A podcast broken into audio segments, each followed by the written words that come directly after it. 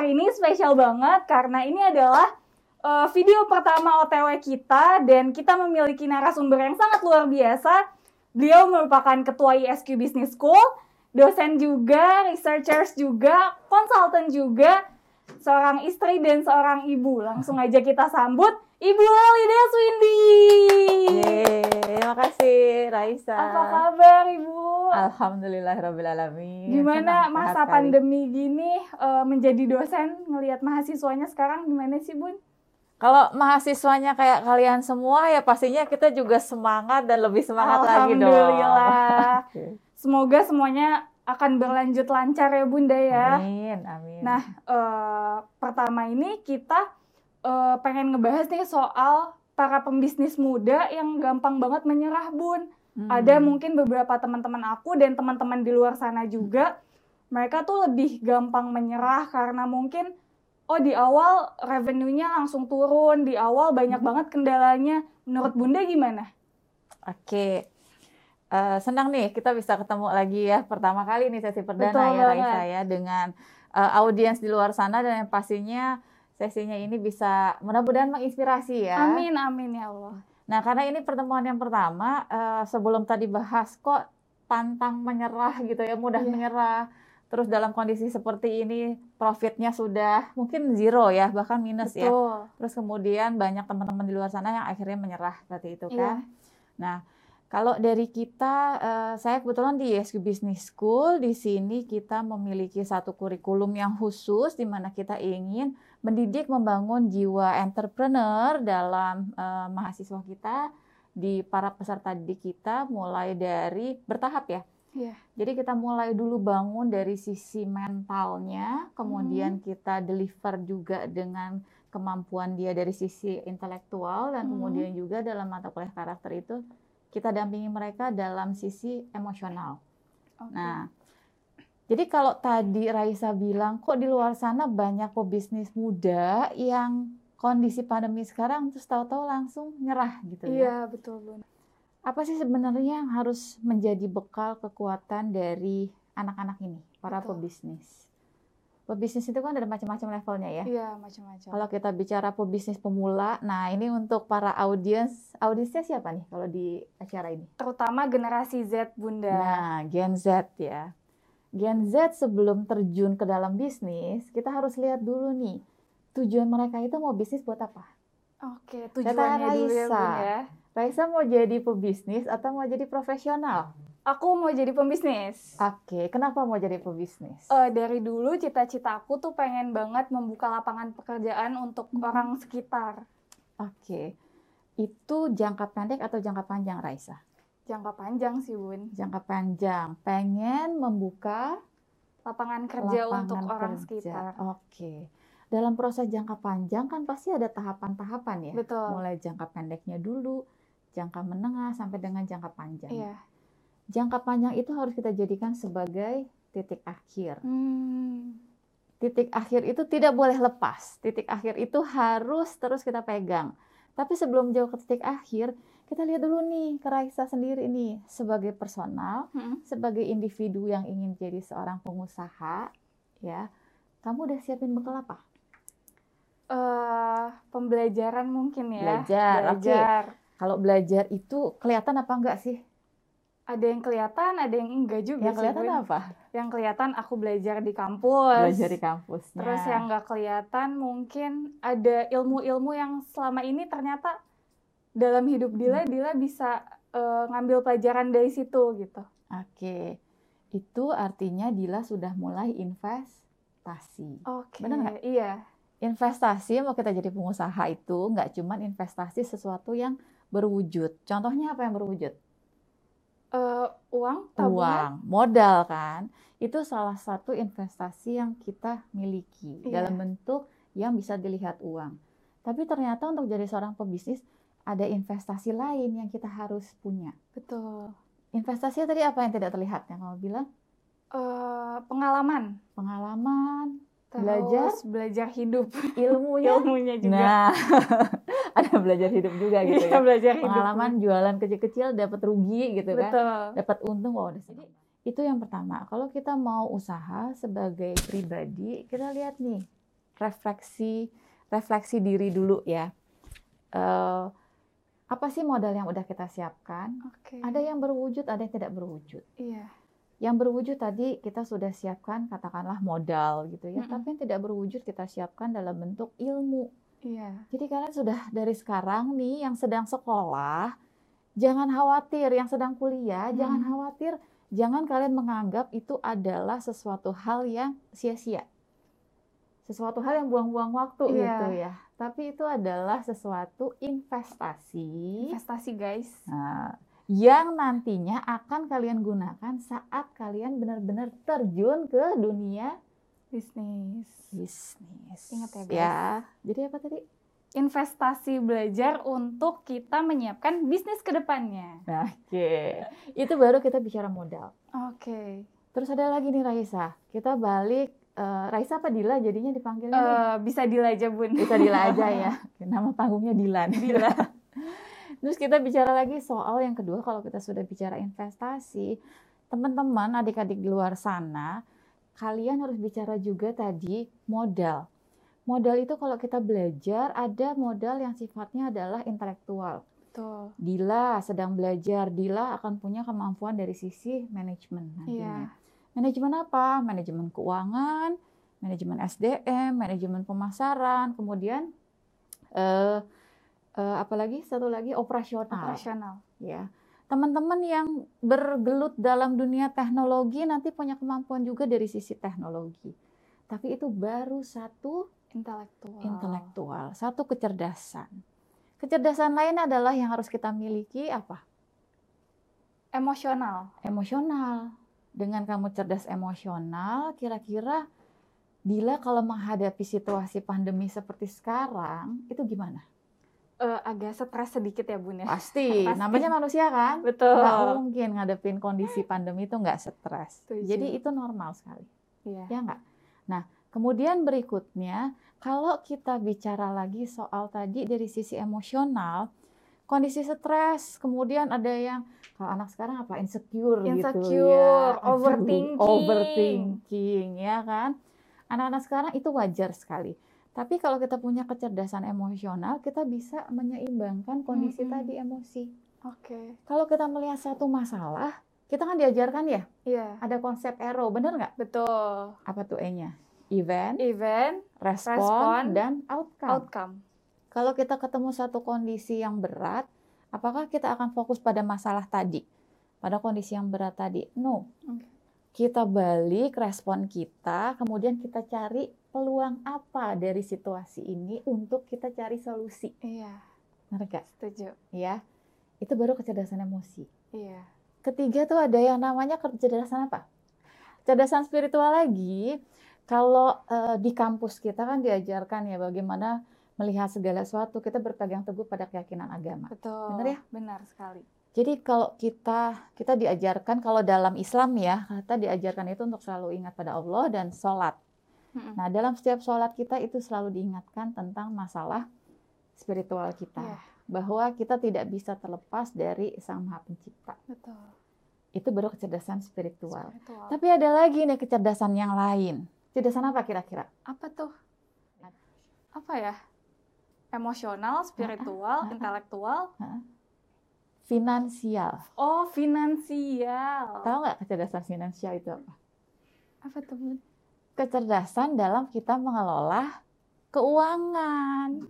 Kalau seorang pebisnis dari awal tidak bisa mengelola keuangan, kapan uangnya harus masuk, Betul. kapan modal masuk, kapan modal keluar, iya. terus kemudian mana modal yang disimpan, mana modal yang bisa digunakan belanja, iya. bisa nggak berhasil? Nggak bisa. Tidak. Itu kecerdasan finan finansial. Ada satu lagi nih kecerdasannya Wah, yang belum. Apalagi tuh bun? Apalagi? Ini ada satu lagi kecerdasan yang harus kita miliki. Kecerdasan ini saya uh, dapat literasinya dari salah satu gubernur yang ada di Indonesia. Oke. Okay. Dia mencanangkan dalam kotanya satu kecerdasan ini. Kecerdasan hmm. apa tuh? Ada yang tahu nggak? Fisikal. Iya kan? Masya Allah. Kenapa harus cerdas fisik? Kalau pengusaha, uh, ini ini bisa nggak kita wujudkan sebagai rumah ya? Oke. Okay. Rumah gitu ya. Ha -ha. Kalau ini rumah, kita pengen rumah yang seperti ini. Kalau dia kesehatan yang biasa-biasa saja seperti orang umum gitu ya, tidak rajin olahraga, kemudian di kantornya baru datang dua hari, kemudian hari ketiga sudah lemas lagi, rumahnya jadi nggak? Mimpinya terwujud nggak? Nggak akan. So jadi kalau modal awal kalian sebagai pengusaha itu harus punya kecerdasan fisik, supaya apa? Kerja kalian bisa lebih daripada yang lain. Dari karyawannya, ya nggak? Iya kan? Harus lebih sehat daripada karyawannya. Kira-kira pengusaha tidurnya lebih banyak atau lebih sedikit Lebih dari sedikit karyawan? sih sepertinya. Sedikit kan? Jadi kalau mau jadi pengusaha, kalian harus siap punya kesehatan mental, fisik yang lebih daripada yang lain. Karena apa? Kerja kalian untuk bikin rumah ini Iya. not just your home, tapi rumah untuk semua karyawan Semuanya. kalian dan keluarganya. Setuju sekali. Jadi kecerdasan seorang pengusaha itu harus lebih dibandingkan yang lainnya. Setuju sekali. Nah, kalau seorang pengusaha itu untuk mencapai segala yang dia Hmm. inginkan pasti punya resep-resep mindsetnya nih, pola pikir mereka tuh sebenarnya seperti apa sih, Bun? Biar bisa seperti tampil maksimal, tampil hebat, dan bisa menginfluence karyawan-karyawannya tuh seperti apa mindsetnya? Oke, nah ini bicara mindset ya. mindset itu kan pasti berhubungan dengan kita ya, dengan kemampuan kita mengolah pikiran. Yang jadi dasar itu harus pegang lima kecerdasan tadi. Betul. Lima kecerdasan tadi kalau kita pegang erat itu akan memunculkan satu mindset kita lebih di antara yang lain. Mindsetnya itu adalah mau terus berusaha dan mau terus mencoba. Hmm, Jangan nyerah. jangan nyerah tuh kuncinya. Ya kan? Pasti dari kalian ini sering eh, mendengar gini. Eh, kegagalan Hmm. itu adalah satu kesuksesan yang tertunda. Iya, sering Benar banget. Sering kan? Iya. Tapi kalau kalian mungkin mikir, aduh itu hanya sebatas apa ya? Sebatas tagline aja Iya. gitu kan ya. Spirit, kata-kata motivasi hanya untuk memicu kita aja. Tapi itu adalah salah satu mindset di mana Hmm. yang namanya seorang pengusaha tidak ada istilah gagal. Hmm, oke. Tapi benar itu adalah kesuksesan yang tertunda. Iya. Satu kegagalan itu memicu kita untuk lebih. Hmm, Ada salah satu buku, ini kita kebetulan ada di perpustakaannya ISQ Business School. Oke. Ada salah satu buku eh, Jim Collins itu buku istilahnya kalau kita bilang dari para pengusaha itu buku wajib ya para Oke. pengusaha di dunia. Hmm.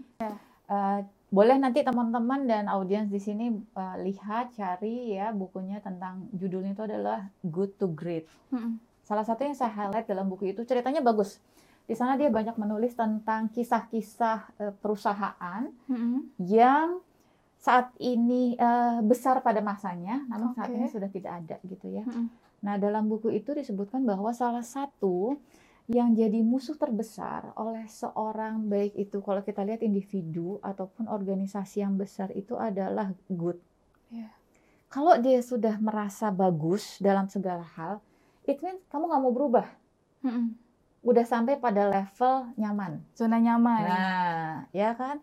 Nah, dari buku itu kalau kita tarik ke personal ya Hmm. seorang mindset seorang pengusaha, kalau dia merasa untuk saat ini dia sudah merasa cukup, misalkan Dila nih. Dila nantinya pengen menjadi pengusaha untuk bisa sebanyak-banyaknya membuka lapangan usaha. Iya. Kalau kamu merasa sekarang sudah punya karyawan nantinya seribu orang, Hmm. terus kamu udah merasa ah cukup ah sekarang aja pendapatan kita sudah profitnya jauh lebih besar. Iya. It means kamu nggak mau berubah lagi Udah untuk nyaman. mencari challenge yang lebih besar. Iya. Itu kamu nggak mau berubah tuh.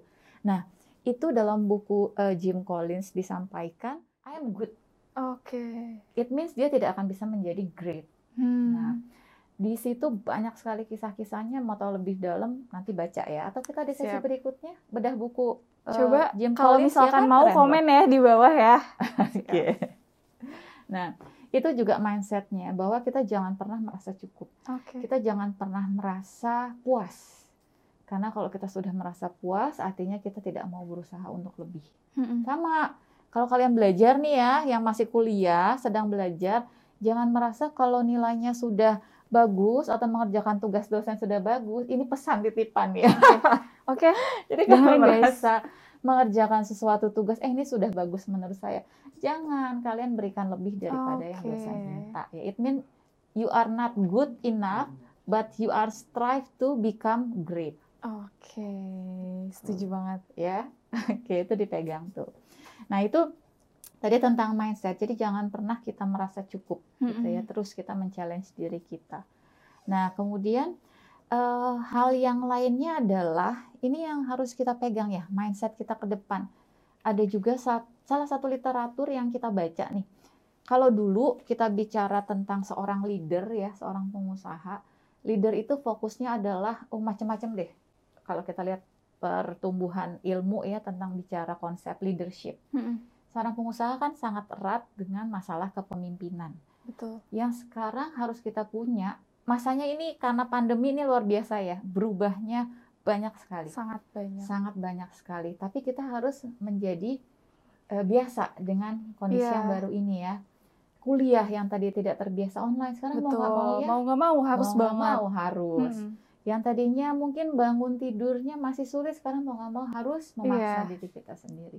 Nah, itu mindset yang harus seorang pebisnis punya bahwa Mm. kita tadi dengan tidak puas, maka kita harus mendisiplinkan diri kita sendiri. Oke. Kalau kita nggak disiplin, Dila dengan targetnya pengen buka pekerjaan, mana yang lebih nyaman? Bobo di rumah, di kamar, selimutan, AC, atau kamu bangun, bergerak, belajar, berusaha? Nyaman Lebih sih nyaman. bobo ya, cuman Nah. hati tuh kayaknya nggak bisa kalau bobo terus gitu. Nah. Harus do, do, do, Ah, action. Tuh, dalam diri kita itu yang harus mindsetnya punya. Oke. Jadi action itu yang diperlukan. action aja dulu guys. ada teorinya tentang ambidex ya. Ambidex itu sebenarnya salah satu eh, sebenarnya dalam konteks kalau kita menggunakan dari sisi kesehatan, ambidex itu adalah kemampuan seseorang dalam menyeimbangkan keseimbangan dalam menggunakan kedua tangannya Oke. teorinya. Heeh. Nah, jadi eh, ada sekitar satu persen di dunia ini manusia yang memiliki kemampuan untuk menggunakan keseimbangan kedua belah tangannya. Artinya penggunaan otak kanan dan kiri seimbang nih. Iya. Coba Dila sekarang nulis pakai tangan apa? Kanan. Kanan. Pada saat nulis pakai tangan kiri bagus nggak? Kurang bagus sih bun. Kurang bagus kan? Iya. Usahanya kayaknya berat Butuh sekali. usaha Butuh lagi. usaha Ha. ya. Tapi ternyata ada dalam dunia ini satu persen orang-orang yang memiliki kemampuan untuk Hmm. bisa menggunakan keduanya. Nah, konteksnya kalau kita bicara dalam sisi seorang leader, seorang Hmm. pengusaha, ambidex ini adalah bagaimana kemampuan kita, terutama untuk pengusaha-pengusaha pemula yang punya kemampuan untuk melihat kondisi organisasinya saat Mm-mm. ini dan juga melihat masa depan. Depan. Oke. Itu kemampuan seorang pengusaha dan itu penting banget buat kalian nih. Hmm. Karena situasinya beda. Iya. Kalau dulu kita ngomongin jangka panjang, perusahaan itu bikin suatu eh, apa namanya? perencanaan ya, perencanaan strategisnya jangka panjang ya. Mm-mm. Eh, itu butuh waktu sekitar 25 tahun. Iya. Bahkan kalau kita bicara jangka panjang sekarang nggak bisa selama itu. Iya. Sekarang kita lihat satu tahun aja tuh kayaknya udah terlalu lama gitu ya. Iya. Sekarang mindsetnya kalau perusahaan bikin rencana jangka panjang itu bisa jadi tiga tahun. Mm-mm. Jangka pendeknya itu satu tahun. Oke. Kemudian, eh sorry, jangka menengahnya satu tahun, and then jangka eh, pendeknya itu eh, enam bulan ke depan. Hmm. Ya. Iya. Itu jadi bagaimana perubahan dunia yang sangat cepat ini harus bisa kita antisipasi. Iya. Harus Nah, fleksibel ya bun. Fleksibel dan adaptif gitu iya. ya. Adaptasi juga. agile lah kalau kita bicara Agile. sekarang kan harus bisa lincah gitu ya Iya. mengikuti perkembangan dunia. Nah, ini dalam teori ambidex ini yang kita ambil bagaimana kalian bisa mengelola kondisi saat ini tapi tetap berpegangan orientasinya kepada masa depan. Oke. Itu dalam teori ambidex.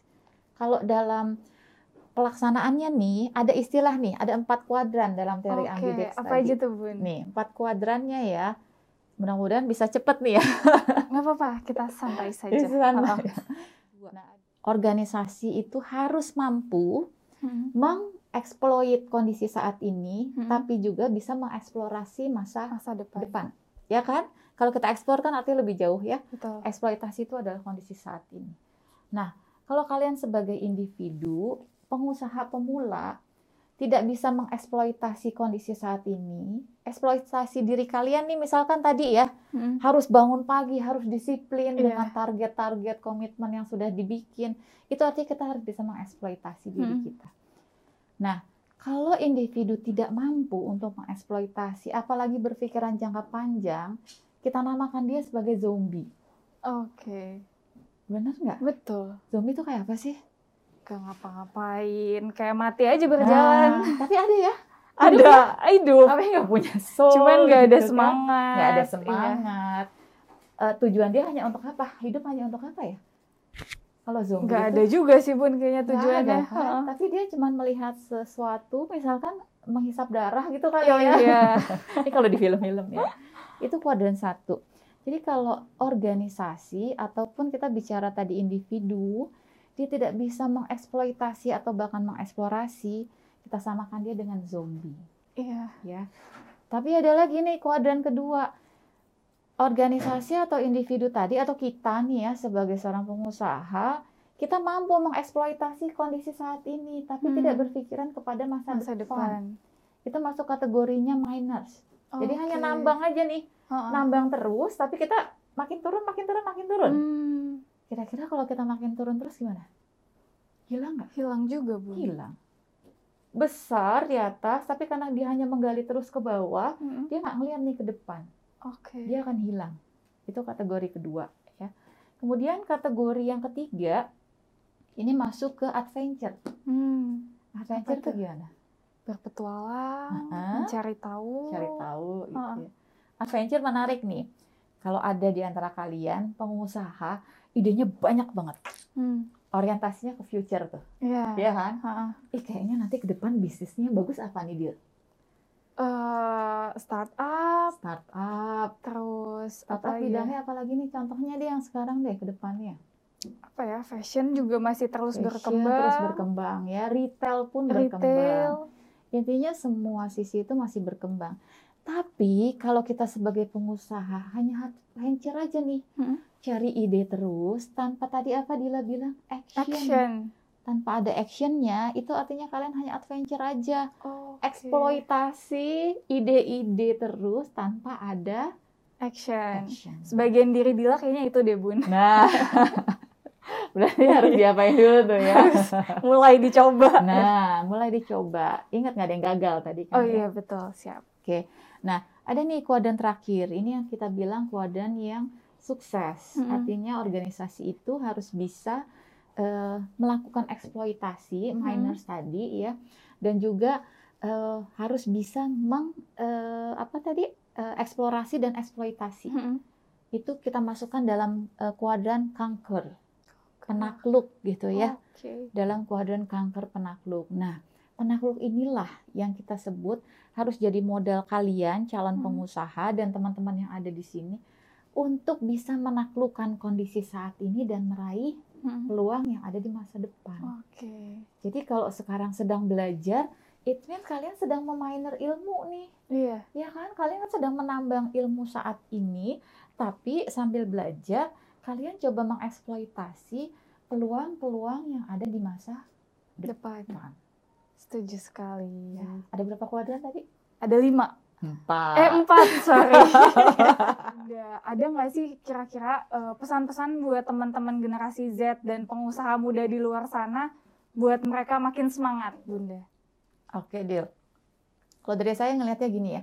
Saya sharing ini kalian eh, semua yang menyaksikan di luar sana atau yang mendengarkan diskusi kita ini, ngobrol kita ya. Iya ngobrol. Ngobrol kita ini satu kalau kita dari sudut pandang Islam nih, kita ada bicara soal surat eh, Al-Asri ya. Hmm. Al-Asr itu bicara soal waktu. Jadi kalau dalam konteks kita sebagai individu, sebagai makhluk hidup, ayat itu berbicara mengingatkan kita sendiri bahwa kita jangan pernah menyia-nyiakan waktu. Setuju. Itu satu. Itu pesannya di sesi closing ini. Kenapa kita jangan sia-siakan waktu? Karena setiap orang itu punya waktu yang sama diberikan oleh Allah. Hmm. Satu hari itu adalah berapa? 24 jam. 24 jam. mau dia konteksnya pengusaha, mau dia konteksnya presiden, mau dia konteksnya siapa lagi, semua punya waktu yang sama.